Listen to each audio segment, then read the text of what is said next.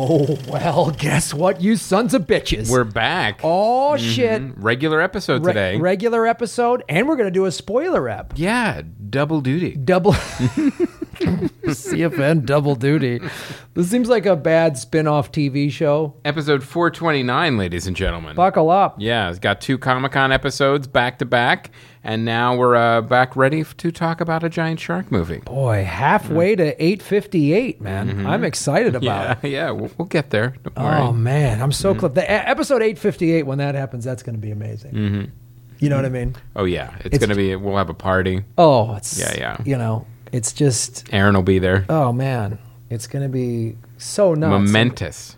It's a quarter of the way to uh, seventeen sixteen. So,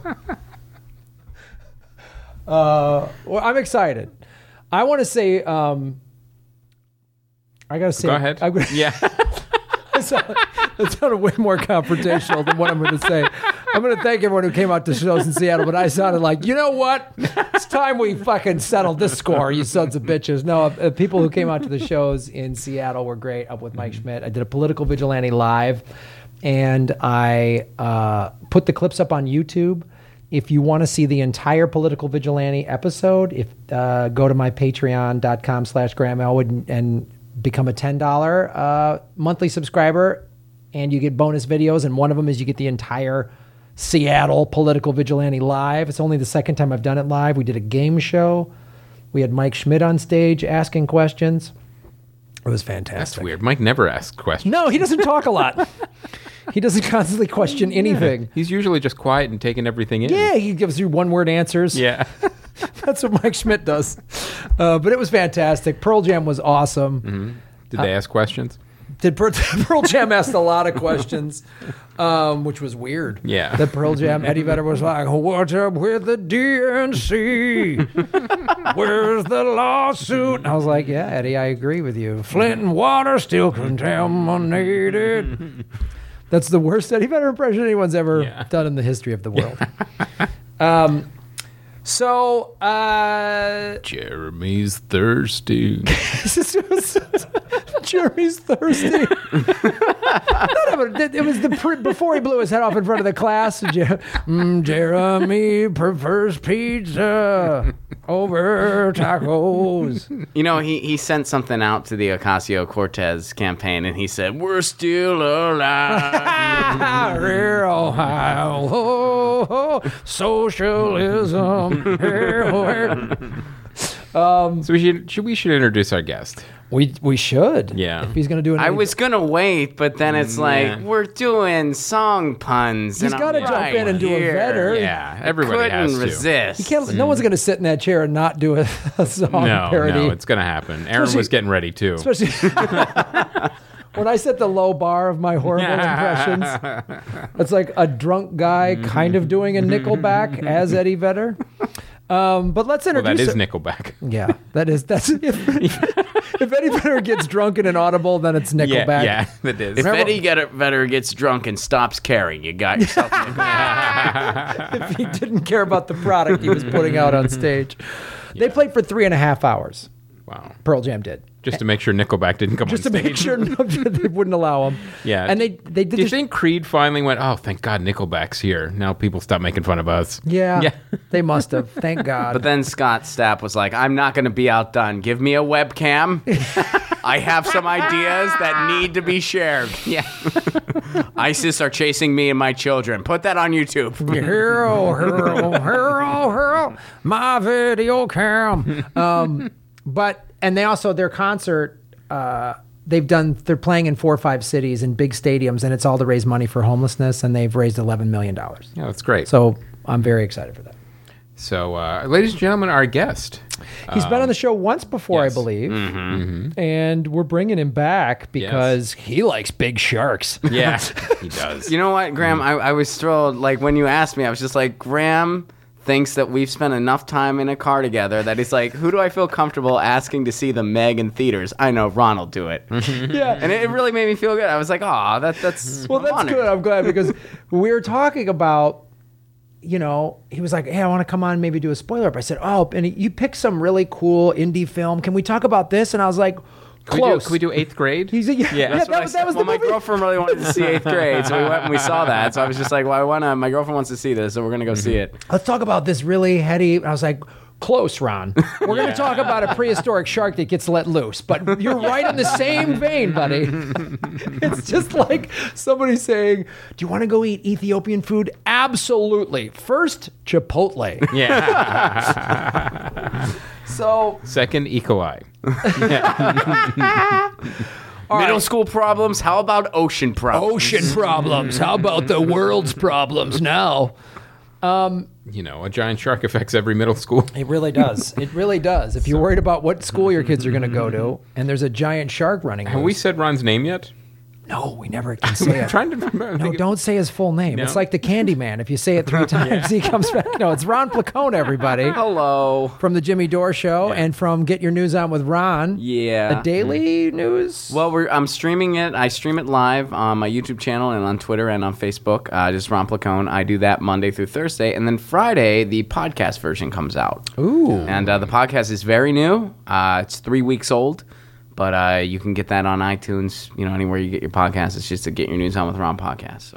Nice. And Ron and I have also done two progressive comedy tours, uh, and we've got one coming up in November. Nice. Going to Sacramento November second, San Francisco November third. Yep. Guess what? The Sacramento show is almost the third. It's almost a halfway sold out, right? Almost. So get your tickets now. You can ron placone dot com, and then I'm sure if it's not up, yeah, got it up on your website too. So get your tickets now, folks. Yeah. So Sacramento's already it's selling out. It's selling out. It's August, and a November show is almost is halfway, almost halfway sold out. So that's great. We might be adding shows. There's talk of doing a political. You shouldn't vigilante. Have downplayed it so much. First, it was almost, then it was halfway, then it was almost halfway. The show is almost sold out. You better act now. Yeah, I've sort of un- unhyped it. Tickets are moving fast. Not that fast, you know, yeah. just at a moderate rate. I mean, not like crazy fast, but like fast. Like it's like, there's a speed to like it. Like tomorrow works is what we're saying, yeah. But, yeah. but you should grab them. Yeah, I mean, you don't have to get them immediately, but just don't dawdle. I think is what I'm saying. Don't dawdle. Uh, yeah, we might be adding shows because I had so much fun doing Political Vigilante Live in Seattle. We're maybe going to add that somewhere, so... And it's a great way to support everything we're doing. So check that out, folks. But now let's get into... Oh, let's talk about the Meg. Uh, and there's some great trivia on the, this, that, which was really interesting. Like that, I, I need I, to say this real quick. We mm-hmm. will be doing a separate The Meg spoiler app. With Ron. With Ron. Mm-hmm. Because, man, did we rope him into this. Yeah. Yeah, you know, what's crazy is I, I think I could have spoiled it without seeing it. I think I could have just been like, I think I just been like, hey, guys, this is what happened, and I would have nailed it. Yes. Nobody would have known. Nobody would have known. Um, the Meg is based on the book Meg, A Novel of Deep Terror. Mm-hmm. And uh, it was initially set up at Disney in nineteen ninety-seven uh, when the book was published. A bid which cost the studio nearly one million in nineteen ninety, and that's nineteen ninety-seven dollars, right. Graham. Right. Uh, and then it went into turnaround and uh, didn't want to compete with Deep Blue Sea, which is hilarious. Um, then it went to Guillermo del Toro and then uh, Jan de Bond. So it went all over the place. Uh, George Clooney vehicle at one point. But this is one thing that I think the studio really got right, and I'm glad this uh, didn't happen. Eli Roth was attached as director before he was replaced with John Turteltaub. Roth left due to creative differences with the studio, namely that he wanted the film to maintain both its R rating and one hundred fifty million dollars budget. It's also rumored that Roth, on top of writing and directing, also wanted to play the lead role of Jonas, but the studio believed he didn't have the star power. The studio was correct.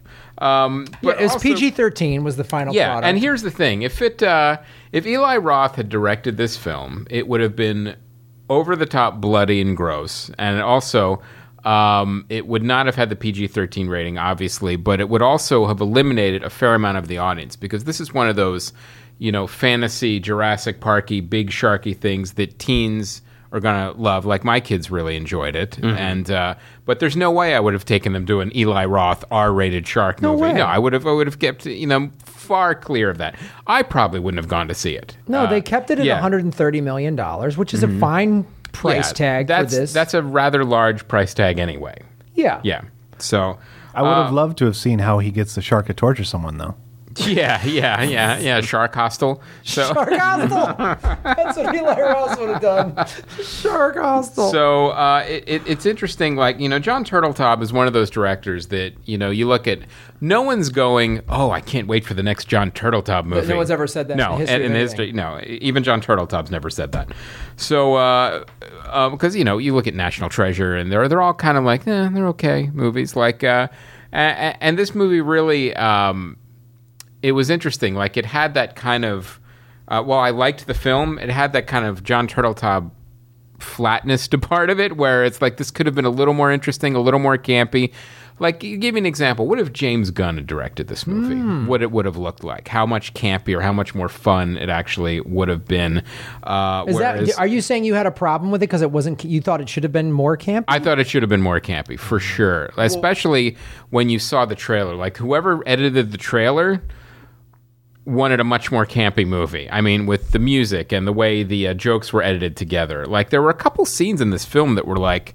Like, way more dramatic than I was expecting for a giant shark, you know, crazy movie. Like, like I think they really, really were trying to channel Jaws in a couple places. Like, Jaws essentially is a drama with a shark. I mean, it was a very uh, character-driven drama, whereas this, it's a giant prehistoric shark. Where are you going to go except campy with this? Are you really going to take this very seriously? Well, you know, and, it's uh, funny you say this because mm-hmm. my, like, just going on this, mm-hmm. uh, my assessment was I was kind of watching a movie that wasn't sure of its identity. Right. I think mm. that that part of it was going that campy direction, mm-hmm. but then part of it sort of wanted to be a serious drama. Yeah, yeah, and that's really what it felt like. Here's an interesting mm-hmm. side note. When I saw it, there were some people that were taking it as the campiness, and they were laughing at times where it wasn't trying to be funny. Right. But it was funny. Right. And and they were just watching it that way, as if they mm-hmm. were watching Sharknado. Right. And then there mm-hmm. were other people in the theater getting annoyed with those people because they thought they were at Jaws. And it was right. and it was sort of wow. interesting to see. And to yeah. me, that was a reflection of this movie yes. doesn't have its identity. Right. And I saw that as, as a flaw in the film. It for sure. I, I agree. And and it really that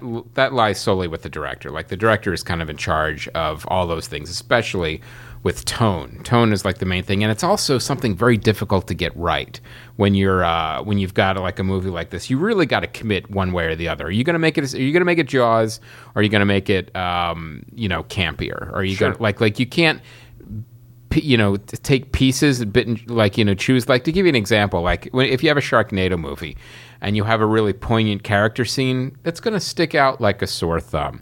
Or if you have Jaws and you have like some goofy, funny, you know, uh, scene that's played for laughs with the shark eating people, it's like, well, then that, that doesn't fit either. Right. Mm. So you, you kind of have to pick a lane.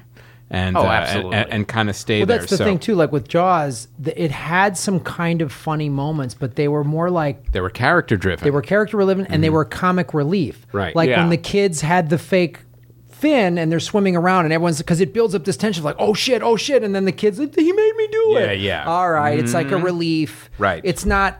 It wasn't wacky. Right. It was also mm-hmm. very plausible mm-hmm. that some dumb kids would do this stupid crap right. in the middle mm-hmm. of this real scare. Yeah. Um, by the right. dog. Pretty much every great drama has those brief bouts of like properly timed yes. humor relief, but right. they're not. They Going don't all the way back to Shakespeare. When they dive into absurdity, like in the right. campy sense, that's when it's like you're having an identity crisis. Like, if you watch the trailer, you get the impression this is a campy, self-aware, very fun, funny movie. It's Jaws meets Sharknado. Yeah, yeah. And uh, when when you watch the film, like.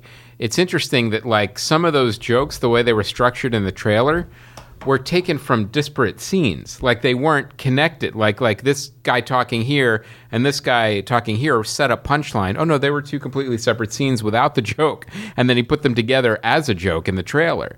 So, like, like it was interesting, like, uh, you know, the way the trailer editor put it together of, like, uh, a different movie tonally than the movie actually was. Now, was it that far off? No. It's still a giant mm-hmm. shark movie, and it's still silly and fun and funny. And uh, I thought Jason Statham was fantastic in this movie.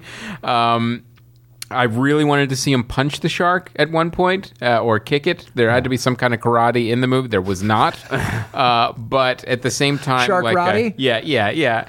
and uh, the thing about Jason Statham is... Uh, uh, what I love about him is when you hire Jason Statham, man, you get Jason Statham. You know, there's not like he phoned it in. There's not like, wow, his character was off. It's like, no, you get the crank Jason Statham. You get the Fast and Furious Jason Statham. You get that Jason Statham in the Meg. You got him. He's right. Yeah. And, uh, you know, watching him, it was just really fun the entire way, all the way through.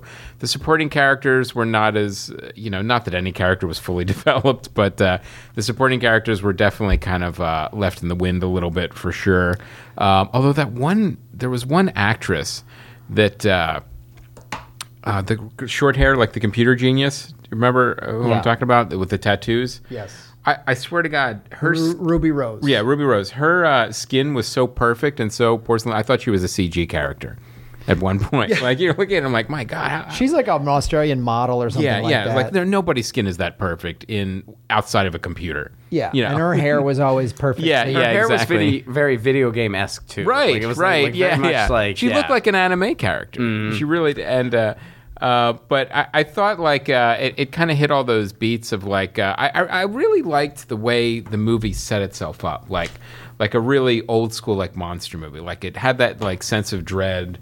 It had that kind of slow build and slow burn, and uh, I liked the way it started and kind of set up. Uh, the problem is it just took too long. Then we're like, okay, well we're set up now. Let's let's get it moving. Let's get it moving. And then yeah, so I, I think it was like there was a little bit of a pacing issue, but. Uh, I think one of the problems was uh, I was a little too excited to see this movie. I think that was one of the problems. Like I really did you go on all was, Maze Runnery, Chris? Is that I, what did, I, I, I, almost, I almost went Maze Runnery. Yeah, I did. I was like, I've still learned my lesson, but you know, the trailer I loved, and uh, Jason Statham. I you know, I just loved the idea of like you know a campy monster movie, sharkish thing, and uh, you know, it was it didn't quite live up to my. Uh, overly inflated expectations. Ron, what were your expectations? Were you just mad that we weren't going to talk about eighth grade? When oh, you my part. yeah, my. I, no, I wasn't mad about not talking about eighth grade. I mean, I, I actually, I thought that was just okay when I saw it. I mean, I, I didn't dislike mm-hmm. it, but it was just kind of like, okay, cool.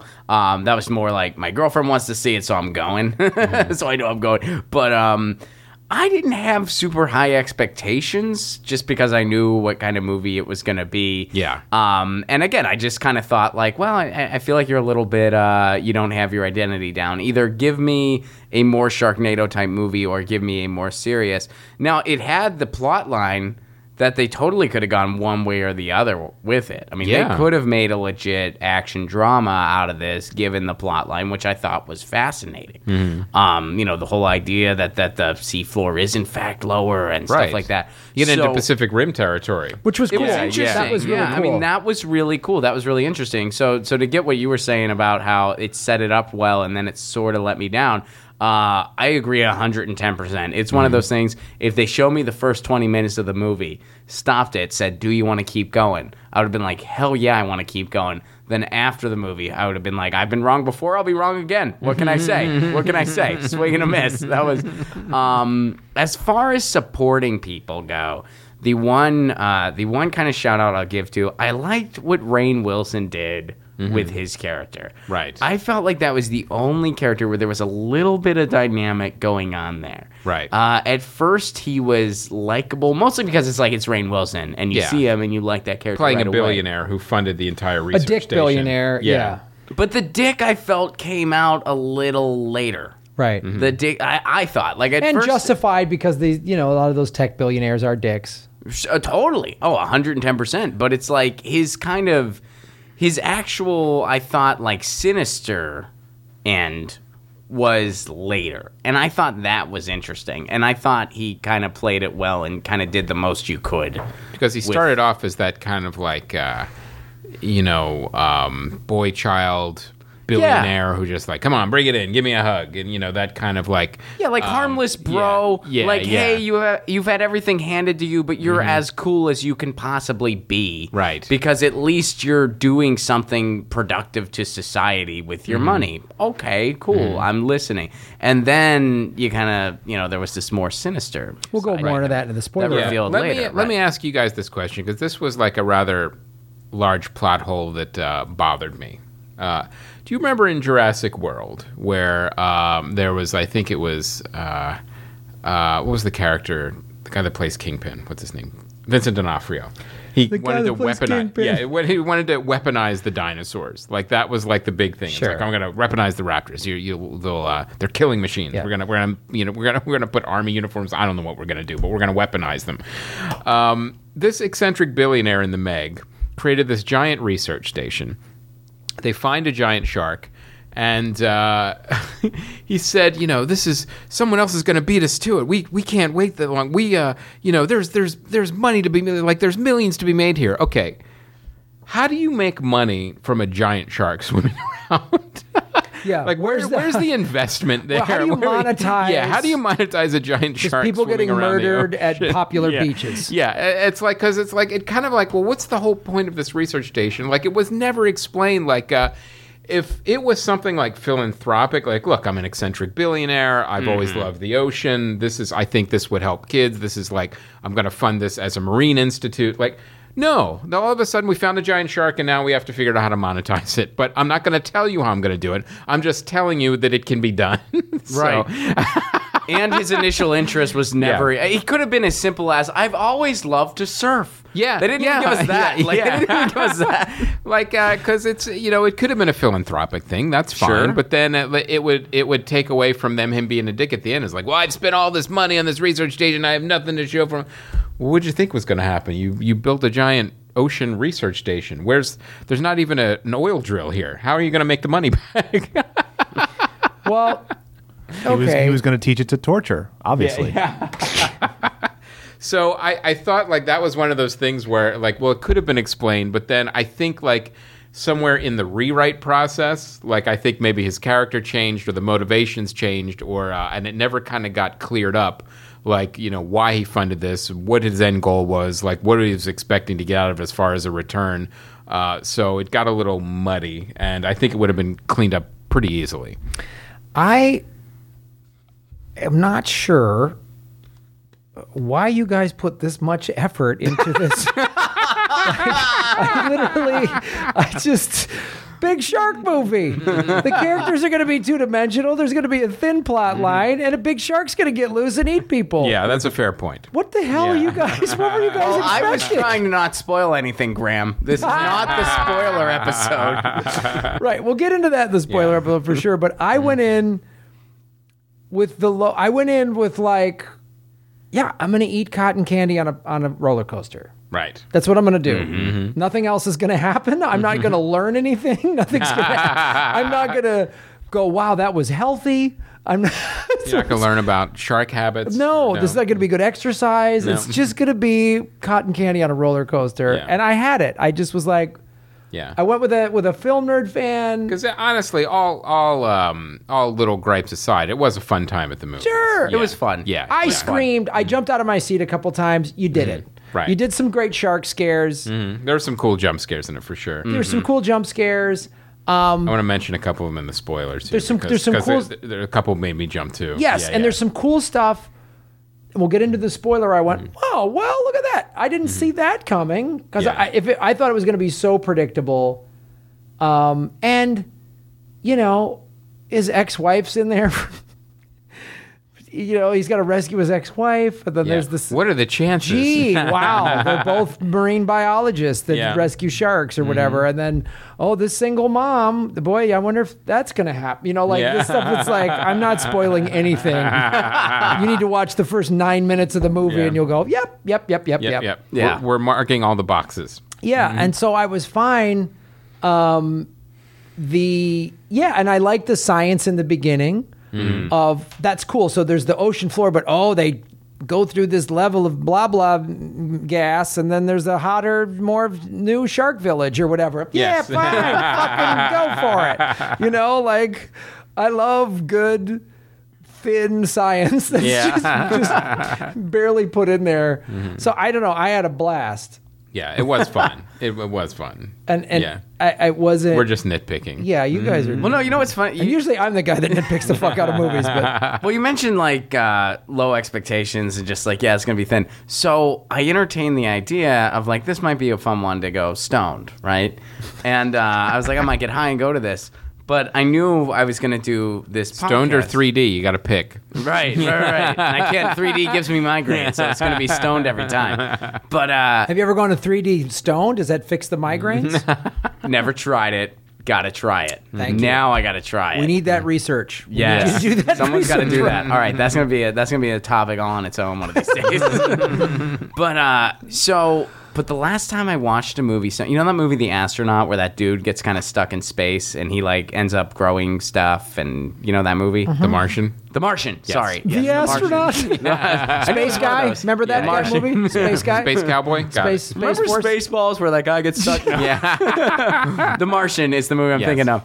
So I watched that when I was really stoned, and I'm not going to spoil anything. I thought the entire time... there was a big conspiracy against him, and they were keeping him in space.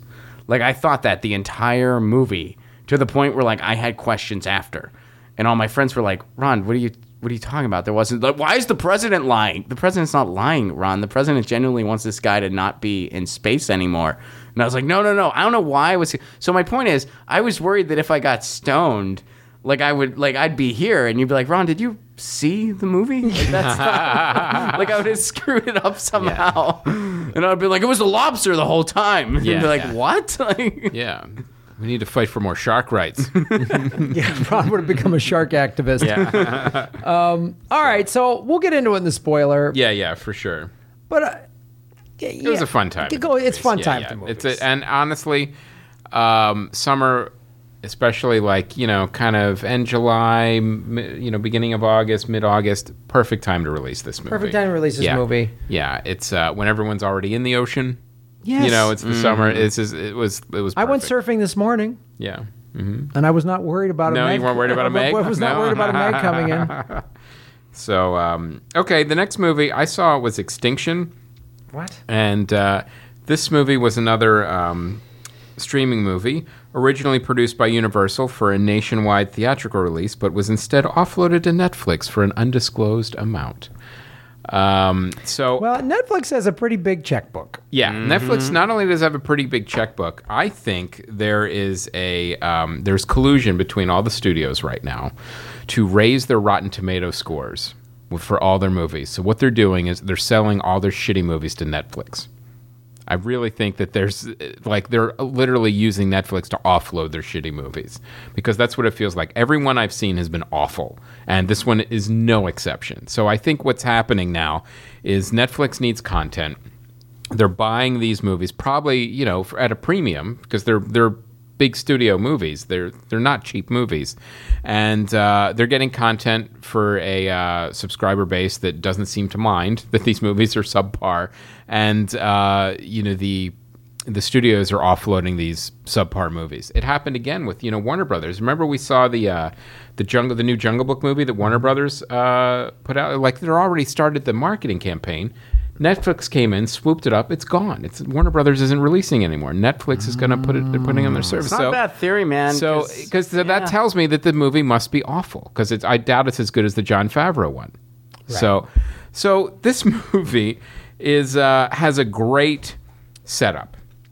It's like one of those Total Recall kind of uh, science fiction movies, like, you know, somebody's getting flashes in their memory, like, well, did this really happen? Is there a conspiracy? What's going on? Is there going to be an alien invasion? Do I need to protect my family? All of these things are set up with Michael Pena, which is really interesting. And then about twenty minutes in, they all get abandoned. And then they uh, come back in a very sloppy way towards the end of the movie. So it's this mess of uh, science fiction and, uh, you know, alien invasion cliches and uh, artificial intelligence, all these things mashed together from better movies. And it just plods on at this weird pace. And then it just finally ends. And you're like, okay, well, I, I can see why Universal didn't want to keep this movie. Um So it, but it was one of those movies too. Like, you know, if you have Netflix, it's definitely it, it's worth watching the first twenty minutes, shutting it off, and then just go. Well, let me write the rest of it myself, and then oh. it'll be a better movie.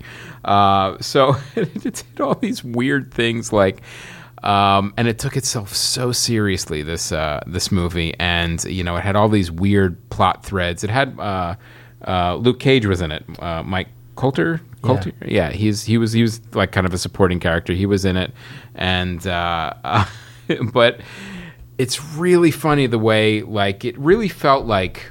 like a first draft of a sci-fi movie, mm-hmm. like, or, or somebody in development read like the first act and like, this is fantastic. We need to get buy this movie and make it. And then didn't read the rest of the script. So, uh, cause I don't think anyone did.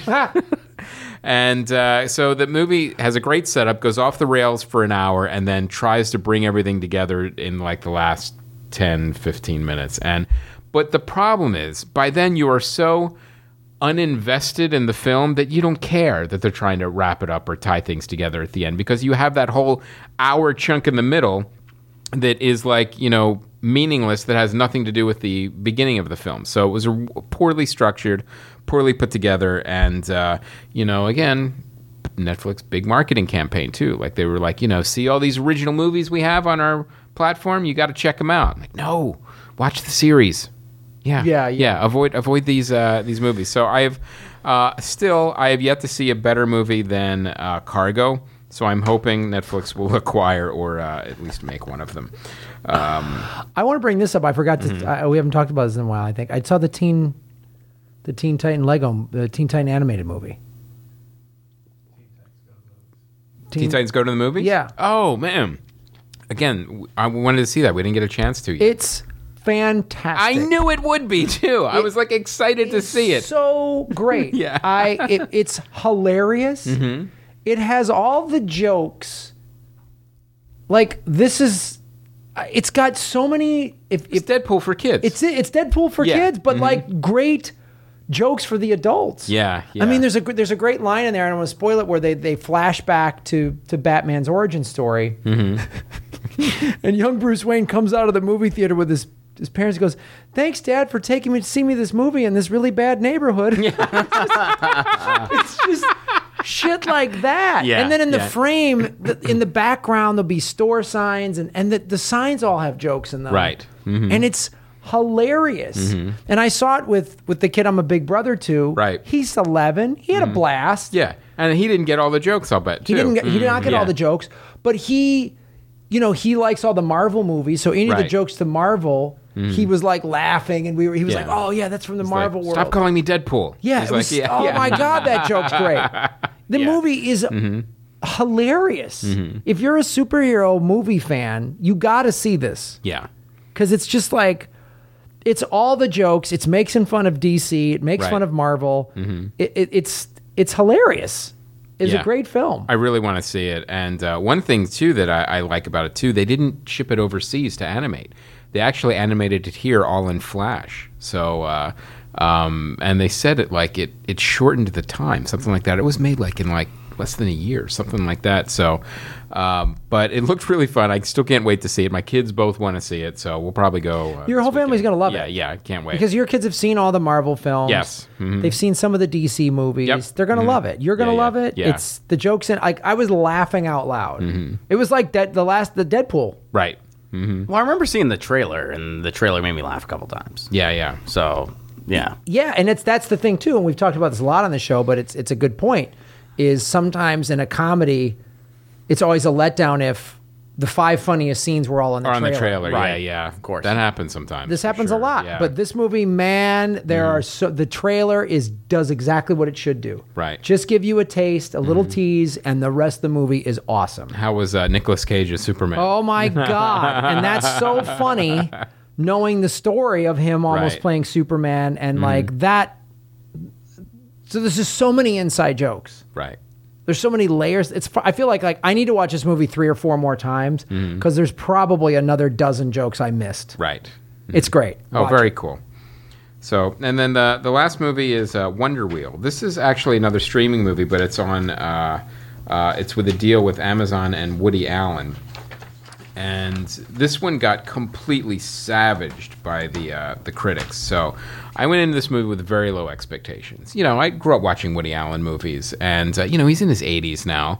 Um, he's, he's very creepy, got a, you know, horrible past and, you know, horrible uh, activities. But what, what I found fascinating about this movie as I was watching it is that uh, there's themes in every Woody Allen movie that come over and over again, and some of them are like, what are you doing? Like, this is, you know, like Manhattan's really hard to watch now mm-hmm. by seeing like what came out about Woody Allen. But this one, it's like, you know, Justin Timberlake is having an affair with, uh, Justin Timberlake, by the way, uh, is playing a uh, lifeguard in his early twenties.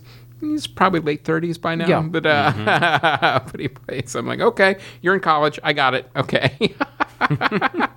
um, so he has an affair with uh, Kate Winslet's character, but then starts to fall in love with her stepdaughter. I'm like, what? Like, what are you? What, what are you? What, what are you doing? Like, uh, first of all, yeah, we know there's no good marriages in a Woody Allen movie. Every there's always an affair. There's oh, they always break up, and I, I got it. Okay, we're gonna see that in every Woody Allen movie, but you know. You don't need to put all this creepy stuff in that's reflecting your, you know, your actual life. Um, the movie is not great. It's definitely not one of his better films, and it also has like this weird creepiness to it because of his personal life. So uh, parts of it were like, uh, I'm I'm not sure like what he was thinking, like or what anybody was thinking that greenlit. Like I, I'm sure Amazon had buyer's remorse on this for sure. So. Uh, Um, there are a couple good things about it, though. I, I will say this. The um, it's set in fifties Coney Island. The production design on this film is absolutely breathtakingly, stunningly gorgeous. It's absolutely beautiful to watch. Like you, it was like when you're watching The Revenant, you think, oh, well, no, they didn't shoot this movie. They got a time machine and filmed people in the eighteen hundreds. Yeah, they put yeah. GoPros on yeah, a trapper yeah, and let yeah, it run yeah. around. So it, it had that feel to it. Like uh, this really looks like, you know, the fifties and from the costumes and the in the sets and the uh, the storefronts. And uh, it said the cinematographer, Vittorio Storaro. Oh, he's foreign. That's weird for a cinematographer. Um, took an inspiration from the Coney Island paintings of artist Reginald Marsh in creating the look of the film. And the movie was shot entirely on location in Coney Island. So many of the businesses were altered to resemble shops or restaurants from the nineteen fifties. So uh, I will say this, uh, for whatever reason, Woody Allen is a very talented director. He can get really good performances out of mediocre actors because playing opposite uh, Kate Winslet, you would think, oh, probably another really solid actor, Jim Belushi. So, uh, but, you know, under you know, the direction of Woody Allen brings, you know, brings his A game. Like, you know, it's like, oh, that's one of the best acting I've ever seen Jim Belushi do. Uh, but him, Justin Timberlake, and, uh, you know, uh, Kate Winslet does a, a really fine job. It's, it's one of those things, too, that it's like, you know, the movie... apart from it looking beautiful, has no real reason to exist other than to either be some kind of weird Woody Allen confessional or uh, some weird like uh, like I'm just going to take pieces of my better movies and kind of cobble them together and just fill ninety minutes. So that's really kind of what it felt like. Like there's a couple places where you know it has that kind of like poignancy and the little the the character drama and the character motivations and the character. Scenes like uh, that's one thing that Woody Allen does is a lot of times his characters are layered and the motivations can be complex and they can change and but they're always believable because they feel like real people. Just like in real life, somebody might be nice one minute and horrible the next, or they might actually hit like a breaking point, which is kind of what happens in this movie. But it's all things that we've seen in other Woody Allen movies. Like it's nothing that we didn't see. There's nothing new or interesting uh, apart from the production design as far as like the Woody Allen uh, movies go. So it's like he made some good movies for, you know, and when he sort of had this resurgence and then when all the stuff came out about everything, yeah, yeah. It was like, ah. Yeah, and, uh, you know, it's like, uh, you know, I really like Blue Jasmine. And again, it's like, you know, you got a great performance out of Andrew Dice Clay. That's, you know, im- impressive. Uh, not that he's a terrible actor, but you know that it, it, it's he, a good director brings the actor to the next level, and mm-hmm. that's what he usually does. Um, so it's definitely not something I would tell you to rush out and go see for sure. You know, uh, one thing I will say though is that if you grew up watching Woody Allen movies, and you know you have kind of like an Uh, a nostalgia and an affinity for his older movies, you kind of watch it with that lens because that's what it kind of feels like, pieces of his old movies just kind of cobbled together so you get some of those moments. But as a movie together, it's not great. Yeah. Wow, it almost sounds like the uh, shark movie with an identity crisis took the gold medal. Who saw that coming? I didn't. I mean, so... So, Ron, I don't know if you know this, but we have a new sponsor this week. Oh, yeah? Yeah, it's Eero. Um, this is a, uh, you'll never think about Wi-Fi again. This is a whole house Wi-Fi system. Second generation, Ron. This is um, uh, Gen two, uh, the Eero Gen two and the Eero Beacon. So what it is is you have like your your uh, your Wi-Fi, and then you have these two beacons, so you could get your entire house kind of covered after you uh, you place them. And I, I put this together uh, and set it up. You set it up through your phone, which is really cool. Now, we have Wi-Fi in the Gargoyle Garage, but we got to reach the rest of the house. So uh, my kids are already complaining that there's no Wi-Fi in the rooms. Mm-hmm. That's not entirely unintentional. Uh, uh, so, but now with the um, the Eero, I'm able to actually get the beacons out there and actually cover the entire house. So it's been, you know, it was really good. And it was, like I said, easy to set up. Um, it has uh, proprietary True Mesh software. It's built in to work perfectly with the Eero hardware. It's an intelligent Wi-Fi system, and it automatically receives over-the-air software updates, so you don't have to worry about uh, updates, which is really cool. So. Uh, it has increased speed and range with tri-band radios. It sits flat on a surface. It plugs in with a power adapter and connects over Ethernet or wirelessly in any combination. So, you know, the single router model just doesn't work for our increasingly high band- bandwidth world. So imagine a light bulb in your living room to light your master bedroom. So, you know, Wi-Fi, it go, the waves don't go through walls well, so you need these beacons to actually get to the rest of your house. Um, it's a distributed system. You can install an enterprise-grade Wi-Fi system in your home in just a few minutes. All you need is the app on your phone, and it'll walk you through the uh, process. And it lets you manage your network from the palm of your hand, so you'll know how many devices are connected and uh, what the internet speed is. So the other thing which is great is they have great customer support, and we are not going to let you pay full price. This is really cool. With the code C F N, you'll get free overnight shipping to the U S or Canada. All you got to do is go to eero dot com, E E R O dot com, and at checkout, select overnight shipping, then enter C F N to make it free, the shipping free. Uh, the unit you still have to pay for. So uh, check it out, Eero, E E R O. Boom. You know what else we have, Graham? What's that? We have some Patreon sponsors. Wow. Mm-hmm. fifty dollars a month, this is what you get. Get an ad and, read. And I got to tell you, these guys have been with us for a while, so their ad reads are adding up, and we appreciate the support, gentlemen. Um... Johnny Rulon, he's promoting his novel uh, titled Green Cheek, A Junkie's Guide to Street Magic. It's available on Amazon in both digital form and hard copy. It's an experimental stream of consciousness novel which follows the exploits of the muse Calliope and her immortal lover T S on a journey through time, dreams, and the hidden places of a supernatural America. The website is happy horror show productions dot com. happy horror show productions dot com. And our favorite charity, the Audacity Performing Arts Project, produces after-school Uh, performing arts projects in poor, underfunded, and the lowest performing schools. Performing arts education is not a luxury. Please visit them at audacity performing arts dot com. That's audacity performing arts dot com. Uh, uh, Johnny and uh, Lou, much appreciated the support. Guys, for fifty dollars a month, if you go to co- uh, patreon.com slash comedy film nerds, we will promote your business, U R L, whatever cause on all of our shows. Yeah, even it's the spoilers. It's a great deal. It's the best advertising deal out there. Yeah. You can't beat it. Come on. Mm-hmm. Don't be an animal. Uh, all right. Let's check out some trailers, Graham. Oh, let's check out some yeah, trailers. Yeah, let's do, uh, why don't we do Lizzie first? Let's do the Lizzie trailer. Here mm-hmm. it is on the big board, everybody. We're going to bring it yeah. up here. Kristen Stewart's in this movie, Graham. Right now, you can get online with HostGator. Oh my gosh, no, ad no ads. Skip. How dare you? Watch this ad at all. Here no, that's awful. Here we go. Here we go. Oh, violence and grisly images, nudity, a scene of sexuality, and some language. It's like an H B O show. To your knowledge, did your father have any enemies?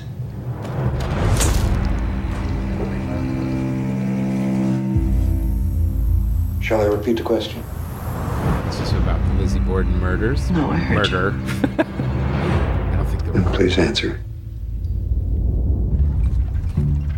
The new housemaid, ma'am. It's Bridget. My name's Lizzie. Do you find your room comfortable? It can get quite hot up there. Sometimes it's best to leave the door open. It's all right, sweetheart. It's one of those period pieces that the only period they do is costumes. Clearly like they don't think. worry about speech or dialogue. Have I done like something? That. Very contemporary dialogue. Eat, Lizzie. I said you will eat. You would apologize to your mother. Don't you dare call her my mother. It crackles with tension. You need my help. You have it. Let's be certain if you say that. I am.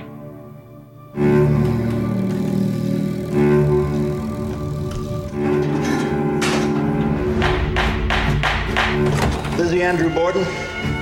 Please place your right hand on the Bible before you. Do you swear before Almighty God to tell the truth in all matters pertaining to the murder of Andrew and Abby Borden?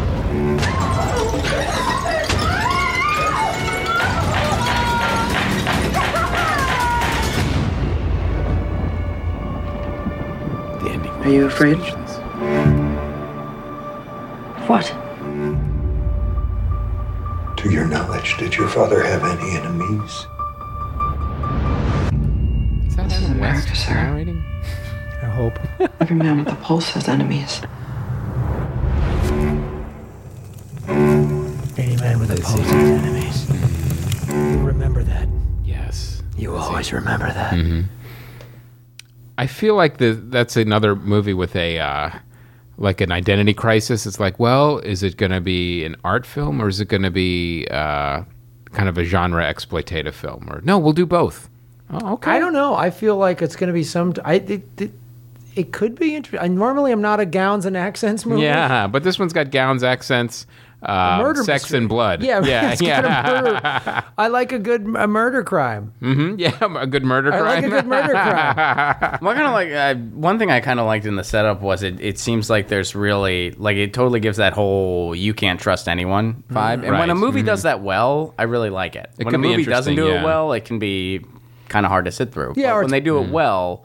I like cool. see that's what I, that's that's I guess what I love about a good murder crime mystery is mm-hmm. uh, is that when you don't yeah. know who to trust, are the right. cops crooked? Who's crooked? This guy mm-hmm. had it coming. Who did it? Like why? You know, I like it.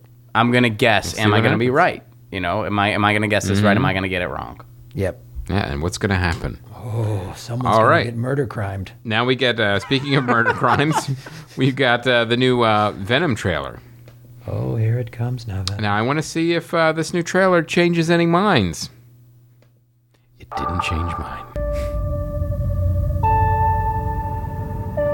I'm Eddie Brock. I'm a reporter. I always seem to find I myself... Say, I do love Tom Hardy, though. Something the government may not be looking at. I found something really bad. And I have been... You notice how they never show how he got infected by the symbiote? It must be like a giant flat thing. Look around at the world. What do you see? A planet on the brink of collapse. It's always Human on the brink beings of collapse. Are disposable. No, it's real. Yeah, it's uh... and symbiote combined. It's no longer fantasy. This is a new race, a new species, a higher life form. What do you want from me? You'll find out. I'm so sorry.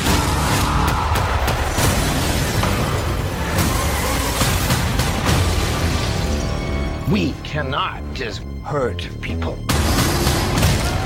Look into my eyes, Eddie. The way I see it. We can do whatever we want.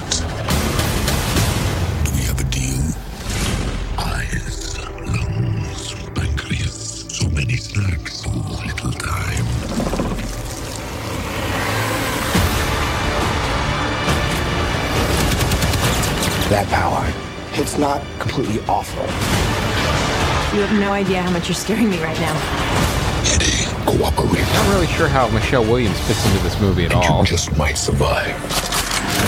Guys, you do not want to do this, trust me.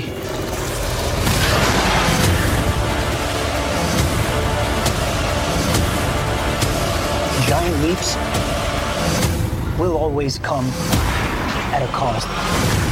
Uh, the villain's name is Brian.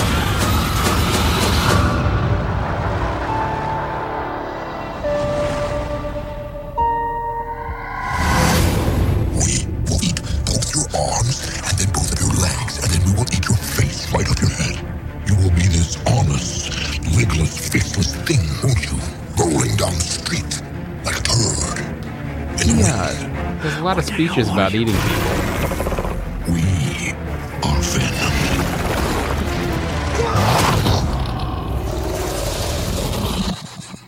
Oh, I have a parasite. Yeah. Name is Jen. Yeah. I don't know. I. Are you, are you still excited about it? I'm still excited. Okay. The first trailer made me excited. This trailer makes me excited. Ron, what do you think about this? I'm actually, yeah, we were talking off mic. Yeah. And I'm, I'm kind of into it, too. I, I mean, first of all, the, there's been so many superhero remakes, and it's nice to see something that's more villain-focused, that's a little mm-hmm. different. And I feel like that sort of used to be kind of a little bit more of the case, and I'm I like that. Like, I like the fact... Mm-hmm. that in the Tim Burton Batman movies, it was kind of more villain-centric. That was more interesting to me, especially mm-hmm. since we all kind of knew Batman's story. Um, I dug that. So I'm and, and I, you know, I like Venom. So yeah, I'm in, I'm intrigued. I'm okay. intrigued. You know, I'm, I'm I'm not expecting it to like knock me on my, you know, off my socks. But all right, I'm odd man out on this one. Yeah. I'm like I'm not excited about it. I, mm-hmm. because I think Venom is an interesting character, and Marvel is going. It's way different than the Venom we saw in Spider-Man three, that's for sure. Sure. Mm-hmm. Wow. And that's the thing that's... I like about this, and I think you get to see the what, to me at least, what the Venom character is about is that sort of dilemma of w- you're a vigilante. Right. So so where do you, you get to do whatever you, like what are you going to do? Just kill anybody ran, like randomly? Or are you going to just only go after the bad people? Or you have this power, you could abuse mm. it, you could just use it for good, you could use it for your own selfish means? Like. Well, I like the fact that they're getting closer to the actual character. Like, the, you know, the character in the comics, you know, I don't know how many times they retconned it, but it was, uh, you know, Eddie Brock was a disgraced journalist and he ended up like, you know, just writing for tabloids. And, you know, he's always had that kind of like, fluid, conflicted morality about him. So, you know, it made him a really good villain because, you know, when the symbiote bonded with him, like, it brought out the worst in him. But there was always that spark of, like, um, like, well, you know, there is some good buried down there somewhere, which makes for a more interesting villain. Mm-hmm. Uh, so I think we're seeing hints of that in this new trailer that we hadn't seen before. So that could be a little interesting. But uh, I don't know. It just feels like, you know, what D C is doing is just like over C G'd and, you know, I don't I don't know. I didn't I didn't I'm still not loving it. But we'll, well see. I, I, you know, say, I could be wrong. I gotta say, it's interesting you brought up Spider-Man three because the mm-hmm. spinoff I'm really waiting for is a villain movie starring emo Tobey Maguire. That's, that's what I'm waiting for. That's what That's coming made. Soon. Yeah. Hopefully. Yeah, with uh, some great musical montages in it. Of course. It would be fantastic yeah, with him walking numbers. Down the street. The whole yeah. thing's going to be a musical. yeah. yeah, singing. Okay. I'm Perfect. Um, so, okay. So we have on D V D Avengers Infinity War. Yes. You know, I great. Can't wait to see this one again. I mean, this is one of those movies where, like, I'm sure there was stuff I missed the first what, time and through. And how yeah. great is the bonus content yeah. going to be? Yeah, oh, it's going to be fantastic. Be... I, usually I wait... until I get like, uh, I buy the Marvel movies in like the phases, like they release the Blu-rays, you know, phase one, phase two, where they're all kind of together. So I'm waiting for the f- full phase three to come out. Do we know when, Aaron, do you know when the last uh, phase three movie is? Is that next Avengers movie? Not a clue, not a clue. Not a clue, okay. I'd assume, yeah, I'd assume the second Infinity right. War. So uh, uh, I would actually, you know, I'll probably get it in the box set. Now, the next movie is Bad Samaritan. Um, this is kind of like an indie-ish movie, but it's it's one of those movies that tries too hard to be a thriller. Mm. You know, it, it's like, oh, this kind of looks interesting. Um, I don't even remember what, this movie coming out. Yeah, well, it's uh, uh, I don't think it was out for very long. Um, what happened? They made a deal before Netflix could buy it? Yeah, yeah, exactly. Or, or even Netflix went, you know, we do have standards at some point. Or is this too good for Netflix? Yeah, yeah, that could be too. It's like, yeah, this one's not shitty Ooh, it enough. Won one award at a festival? Yeah, yeah we Ooh. Can't have that on the service. Yeah. Um, the next movie is How to Talk to Girls at Parties. This is based on a Neil Gaiman short story. Um, I don't know how closely it's stayed with the short story about kind of aliens visiting... Uh, I think the punk rock scene in London in, I think, the seventies, I think. I'm not one hundred percent sure, but it's actually a period piece with aliens, and I think Nicole Kidman is in it.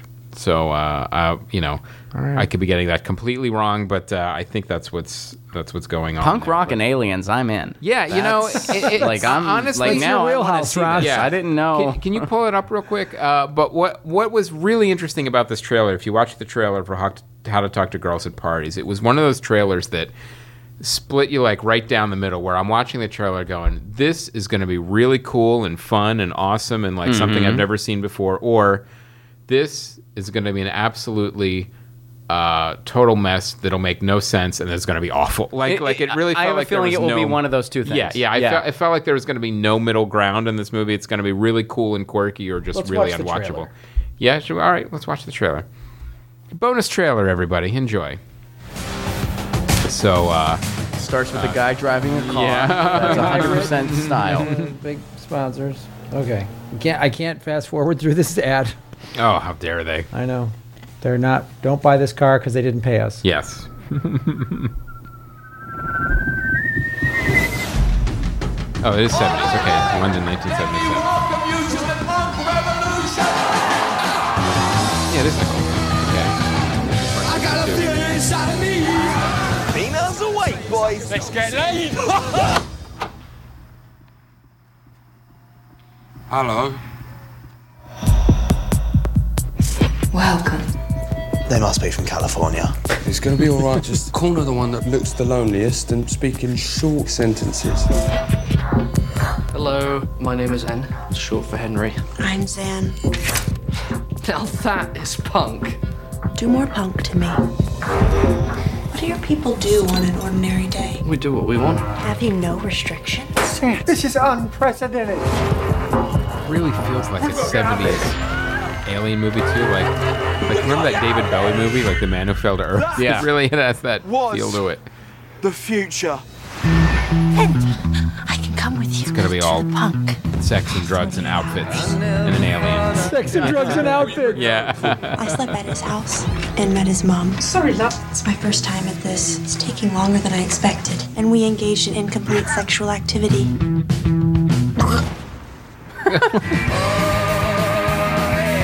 To come home, yeah? Yeah, I know that. She's not normal. None of them are. I bet they participate in some bizarre sex rituals. No. How do you know that? I just don't see it happening. You have less than twenty-four hours to rectify the situation. You're in extreme danger. We have to leave now. I feel alive. I feel open. Sam needs hope. We'll need backup. You think you can just swallow us up? Rise up, my children! We may have Nicole Kidman looks like she's having a ball. Yeah. She's around, run around London in a punk rock outfit yeah. and fight. As a, as some kind of queen alien. Yeah. It's like S L C punk meets E T And it's in seventy-seven. I'm yeah. in. Yeah. Like, I'm, I'm going to give this a shot. It's like a drawer. It's like a touch of John Hughes. Yes. Yeah. Uh-huh. Yeah. Should we turn my blue jacket? Yes. It was just, it's like I said, it's one of those movies that it looks like it, it got all the pieces right and put together, or it's like it's going to be a mess. And you're going to know in ten minutes. Yes. That'll be the joy of it. Like, like in ten minutes, you're going to be like, I'm going to watch the rest of this, or you're going to be like, ah, they, mm-hmm. they had a good idea. They screwed it up, though. Oh, this right. is why it didn't get wide distribution. Right. You'll say that. You'll say that thing. Or how did they let this thing mm-hmm. slip through? Yeah. All mm-hmm. right. So, uh, and the premiering this week is uh, Mile twenty-two. The this Ronda is... Rousey action movie. Come on. Isn't that Mark Wahlberg in this movie? Sure. Yeah, I, That's I not mean, why I would go. Yeah. Well, I, he was never heavyweight. He was never, he was never U F C champ. Nope.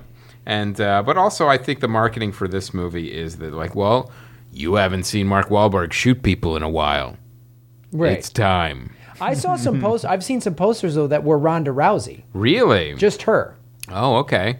Because she is still, I mean, mm. she, I don't think she's fighting anymore. Yeah, but she's got a following. She's got one of the most recognizable female athletes in the world. Yeah, yeah. So she's going to go out and start thumping skulls on screen. I'm in. Yes. Because um, I loved watching I, her fight. I like her, too. I think she's, uh, yeah. you know, and... Uh, one of my favorite, she says a lot of shit that, you know, she would, like, rub people the wrong way. I, I always kind of liked it. One of the things somebody said to her once, they were like, she took some criticism from some, I can't remember who, some celebrity or something. A, a woman was like, oh, you have a body like a man. She goes, yeah, well, my body wasn't made to just fuck billionaires.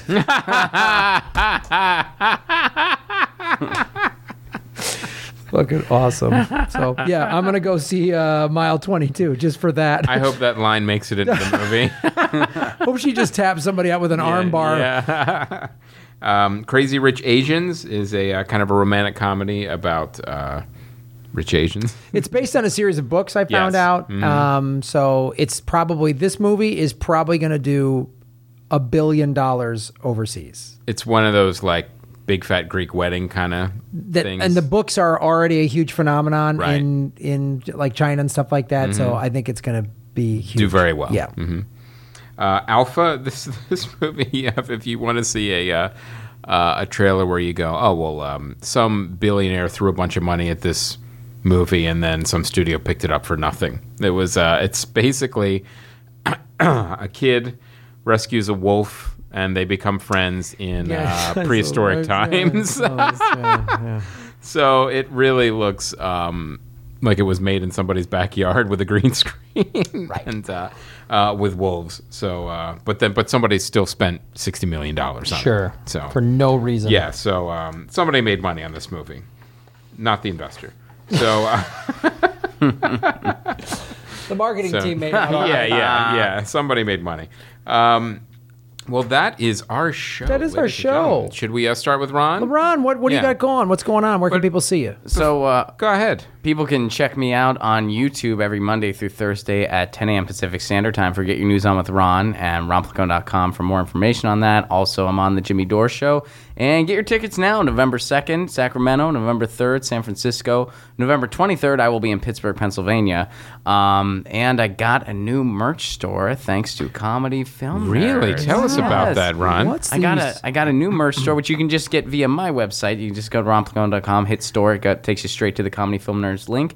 Uh, you can buy a Howdy Howdy t-shirt there. And for this month only...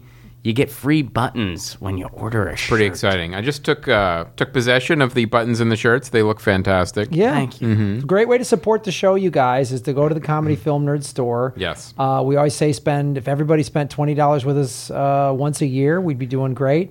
And uh, Ron Placone is a funny comic that you should be following and supporting as well. So check it out, you guys. Go to the store and buy us stuff. And uh, if you're in Sacramento or San Francisco the first weekend of November, come see the Progressive Comedy Tour. Yeah. Do it. Also, Los Angeles, August twenty-fifth, we're doing the Comedy Film Nerds Trailer Park. Yes, that's coming up. At Dynasty mm-hmm. Typewriter. It's mm-hmm. a Saturday night show. What we, we've got Gareth Reynolds is already confirmed. Awesome. So from what the we, Dollop. Um, from the Dollop. Mm-hmm. We will be taking uh, you know, a bunch of movie trailers, watch them, make jokes during, talk about them in between. Graham, are tickets already on sale? Tickets are already on sale. Mm-hmm. Just go to, uh, are they on our website? Maybe. Well, go to graham elwood dot com. Yeah, yeah. There for sure. Or go to Dynasty Typewriter's website, but go to graham elwood dot com. Yes. Play it safe. Play it yeah, safe. Yeah. Go to the certified websites. And guys, a great way to support the show is to come out to the live shows. So if you yes. would like want us to do more live shows, the more tickets we sell, the, the easier the more it is. likely that more, is that'll happen. Yeah, if there's a small turnout, then it's like, meh. Well, we won't do it as much. No. So buy your tickets August twenty-fifth, Dynasty Typewriter, Comedy Film Nerds Trailer Park Show. It's the show, if you've ever saw us at Podfest, that's the show we've done. Right. We always shoot trailers, and we have some funny friends on the show, so um, we'll get one more guest. Mm-hmm. Come check it out, August twenty-fifth. Uh, Dynasty Typewriter in Los Angeles. Go to graham elwood dot com to get the tickets. Check it out. Check it out. And, of course, uh, watch my show, Political Vigilante. There's new clips dropping all the time. And uh, support us on the Patreon. Yes, yeah, support us on the Patreon. Even if it's one or the five dollar level, everything helps. ten dollars, you get the uh, the extra episode mm-hmm. and uh, extra video content. Mm-hmm. Um, also, we have the new Comedy Film Nerds logo T-shirts. You can check that out if you're looking at your phone or our feed. You could see the new logo has been propagating, and that is now on a shirt that yep. you could buy. And um, also, I want to mention the um, Long Ago and Far Away, the graphic novel, is at the printers. A lot of you have been emailing and saying, hey, when can I buy it at Comedy Film Nerds? I assure you, the second they they end up in the Gargoyle Garage, they will be on sale in the Comedy Film Nerds store. We're making that announcement. And also, all the digital rewards have gone out. If you haven't gotten your digital reward yet for kick, from Kickstarter, email me at um, info at comedyfilmnerds dot com. And we'll hook you up. And the physical rewards will go out as soon as the uh, printing is done.